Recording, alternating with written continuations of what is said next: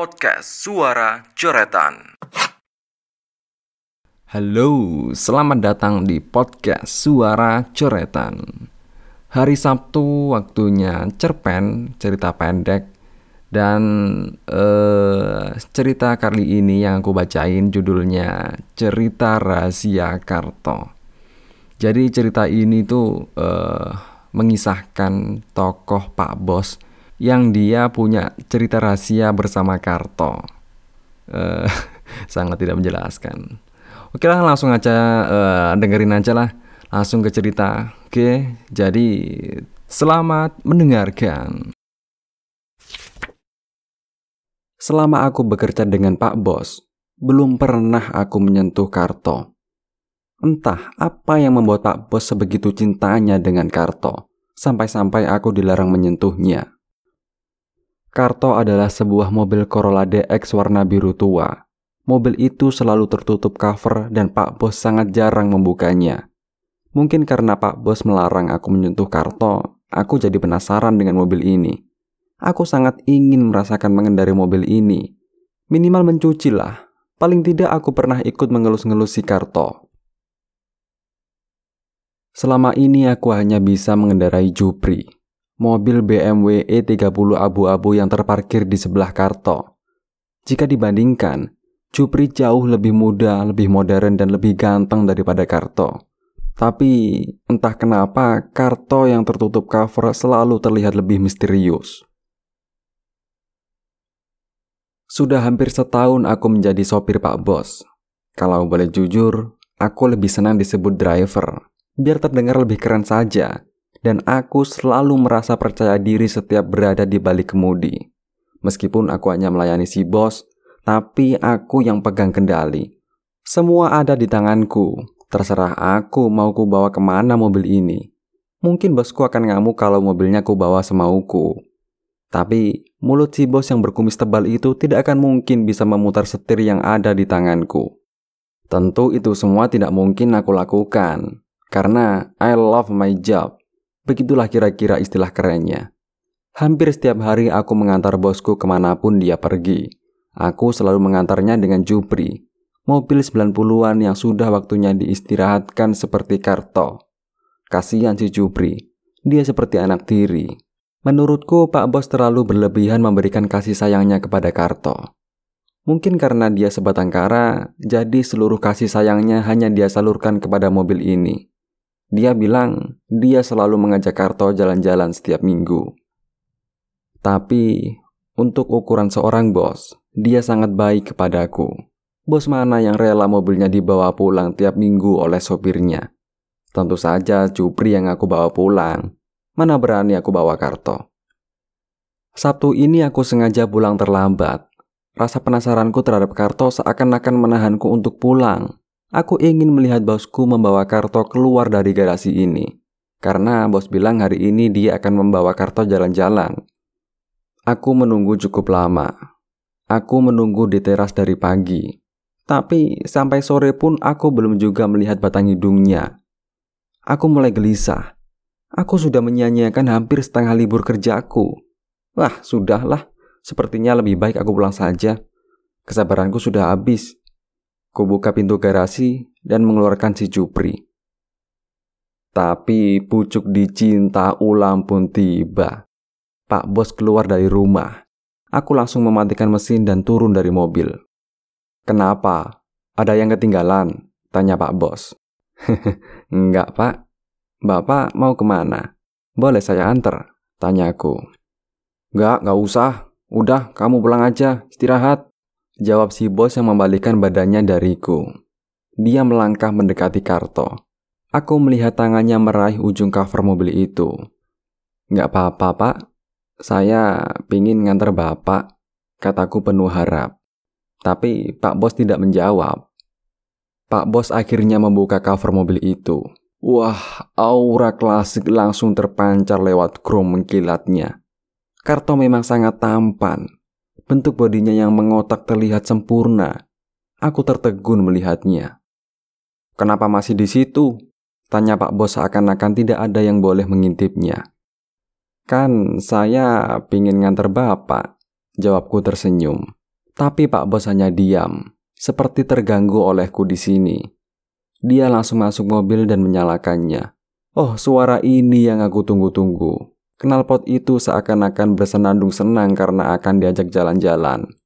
Pak Bos lalu keluar dan mengelap mobil yang bersih tanpa debu itu. Dia membiarkan aku berdiri menunggu, seperti anak sekolah yang sedang dihukum gurunya. Pak Bos mengelap karto dengan sangat perlahan. Tangan dengan arloji emas itu mengusap bodi mobil yang mulus. Aku ingin membantu dan bilang, biar saya saja pak. Tapi aku tidak berani. Dia terlihat tidak ingin diganggu. Aku melihat dia sedikit membungkuk. Dengan tangan yang masih mengusap, dia mendekatkan kepalanya, seperti ingin mendengarkan karto. Wajah si bos perlahan berubah. Dahinya mengerut, matanya tampak sayup. Aku merasakan ada sesuatu yang berbeda dari Pak Bos. Aku masih menunggu dan memperhatikan sampai dia kembali tegap dan menolak pinggang. Kanebo itu masih di tangannya dengan mata yang masih belum lepas dari karto. Tanpa ku sadari aku ikut nyengir ketika melihat bibir Pak Bos mulai tersungging. Aku langsung menundukkan kepala ketika dia menoleh ke arahku. Dia menatapku sambil melipat kanebo itu. Masukin si Jupri, Ucap Pak Bos yang kembali masuk rumah. Aku kegirangan mendengar ucapan itu. Aku tahu betul maksudnya. Aku boleh mengantarnya. Dengan senang hati ku masukkan Jupri kembali ke kandangnya. Sambil menunggu Pak Bos, aku berdiri di depan si Karto. Ku pandangi dia. Tapi aku tidak merasakan apa-apa. Mungkin hanya si bos yang mengerti bahasa si Karto. Tak lama Pak Bos keluar dengan penampilan necis. Dia pakai kemeja biru tua, celana hitam, dan rambut putih yang klimis. Aku langsung sigap membukakan pintu belakang untuknya. Tapi dia malah masuk pintu pengemudi. Oh, berarti dia pengen nyetir sendiri. Aku langsung menutup pintu belakang dan membuka pintu depan sebelah kiri. Baru kemasukan kaki kananku, Pak Bos langsung memukul kakiku. Siapa yang suruh kamu duduk situ? Duduk belakang. Ucap Pak Bos membuatku bingung. Ini tukar nasib atau bagaimana? Tapi aku diam saja dan menuruti perintahnya. Oh, begini rasanya naik si Karto. Sangat nyaman luar biasa. Suatu kehormatan bagiku duduk di bangku belakang mobil istimewa ini. Sore itu kami berangkat tanpa aku tahu si bos mau ke mana. Aku hanya diam tanpa banyak tanya. Daripada nanti aku diturunkan di tengah jalan, lebih baik aku cari aman. Pak Bos membawa mobil itu dengan santai, kurang lebih 35 km per jam, seperti permintaannya kepadaku biasanya. Aku menikmati duduk di belakang dengan memejamkan mata. Kapan lagi aku jadi bos seperti ini? Di tengah menikmati menjadi bos, aku merasakan mobil ini menepi dan berhenti. Aku melihat Pak Bos menoleh ke arah jendela kiri, dia memandangi kawasan gedung-gedung tinggi. Itu adalah kawasan kampus yang ada di kota kami. Aku masih diam tanpa bertanya. Pak Bos pun turun dari mobil. Lalu dia membuka pintu kiri depan dan menutupnya lagi. Oh, mungkin Pak Bos ingin memastikan pintu kiri tertutup rapat. Kami pun lanjut berjalan. Aku kembali menutup mataku. Tanpa aku sadari, aku tertidur. Sampai akhirnya aku dibangunkan Pak Bos yang mengetuk jendela di sampingku. Mobil ini terlalu nyaman sampai membuatku tidak bisa menahan kantuk. Sambil mengucek mata, aku melihat Pak Bos duduk di angkringan depan. Aku pun langsung turun dari mobil dan duduk di tepi trotoar. Seperti biasa, aku menunggu Pak Bos dengan urusannya. Sore-sore gini paling enak ngerokok di pinggir jalan sambil cari inspirasi. Tapi baru mau menyalakan rokok, Pak Bos memanggilku. Dia menyuruhku duduk di sampingnya. Sebelah sini saja, katanya ketika aku mau duduk di sebelah kirinya. Aku pun menuruti perintahnya, duduk di sebelah kanannya. Pak Bos lalu memesan dua cangkir kopi hitam, dua cangkir belirik kecil dengan tutup yang lebih lebar. Lagi-lagi aku melakukan kesalahan. Dia memukul tanganku ketika aku mengambil salah satu cangkir itu. Heh, bukan buat kamu, ucap Pak Bos. Setelah itu dia tidak berbicara sama sekali. Dia hanya duduk dengan siku menempel meja. Tangannya sesekali memutar salah satu cangkir yang masih utuh. dia hanya meminum kopi dari cangkir yang satunya. Hingga gelap Pak Bos belum juga beranjak dari duduknya. Cangkir yang terus diputar itu pun tidak diminumnya. Kenapa nggak diminum Pak? Dari tadi kok cuma diputar-putar? Tanyaku penasaran. Tapi si bos hanya tersenyum. Dia menyeruput sisa kopinya hingga habis dan menutup kembali cangkir yang masih utuh itu. Saya nggak pingin kehilangan ini, kata Pak Bos yang menoleh ke arahku. Aku hanya diam, menunggu dia meneruskan bicara. Saya mau ngajak kamu ke sini karena saya nggak mau ini hilang. Katanya yang membuatku semakin tidak mengerti. Dia mulai bercerita. Wajahnya mulai berubah. Sama persis ketika dia mengelap mobil. Tadi saya sempat mikir mau ngajak kamu atau enggak. Tapi Karto bilang saya harus cerita ke kamu. Karto itu mobil pertama saya. Saya beli mobil ini dari gaji yang sudah saya kumpulkan. Ditambah uang hasil jual motor saya satu-satunya waktu itu. Dulu saya berusaha keras untuk mendapatkan karto. Semua itu karena dia, kata Pak Bos dengan membuka kembali tutup cangkir yang tidak diminumnya. Saya beli mobil ini hanya karena dia. Hari itu saya ingin nemuin orang tuanya. Saya akan melamar dia untuk kedua kalinya. Karena laman pertama saya gagal. Bapaknya bilang dia ingin punya mantu yang bawa mobil. Saya turuti kemauannya. Saya nabung 2 tahun buat beli mobil bekas ini. Setelah dapetin karto, di hari itu juga saya jemput dia yang baru pulang kuliah. Saat itu dia semester akhir. Saya nunggu dia di depan kampusnya. Wah, saat itu saya sangat percaya diri bisa jemput dia dengan karto. Saya sampai buka kaca jendela buat kasih paham ke teman-temannya. Lalu saya lihat dia jalan keluar kampus. Saya masih ingat betul, dia pakai kemeja warna coklat muda.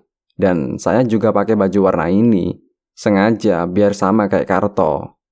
Saya samperin dia dan nunjukin kalau saya udah punya mobil. Saya masih ingat betul bagaimana reaksinya.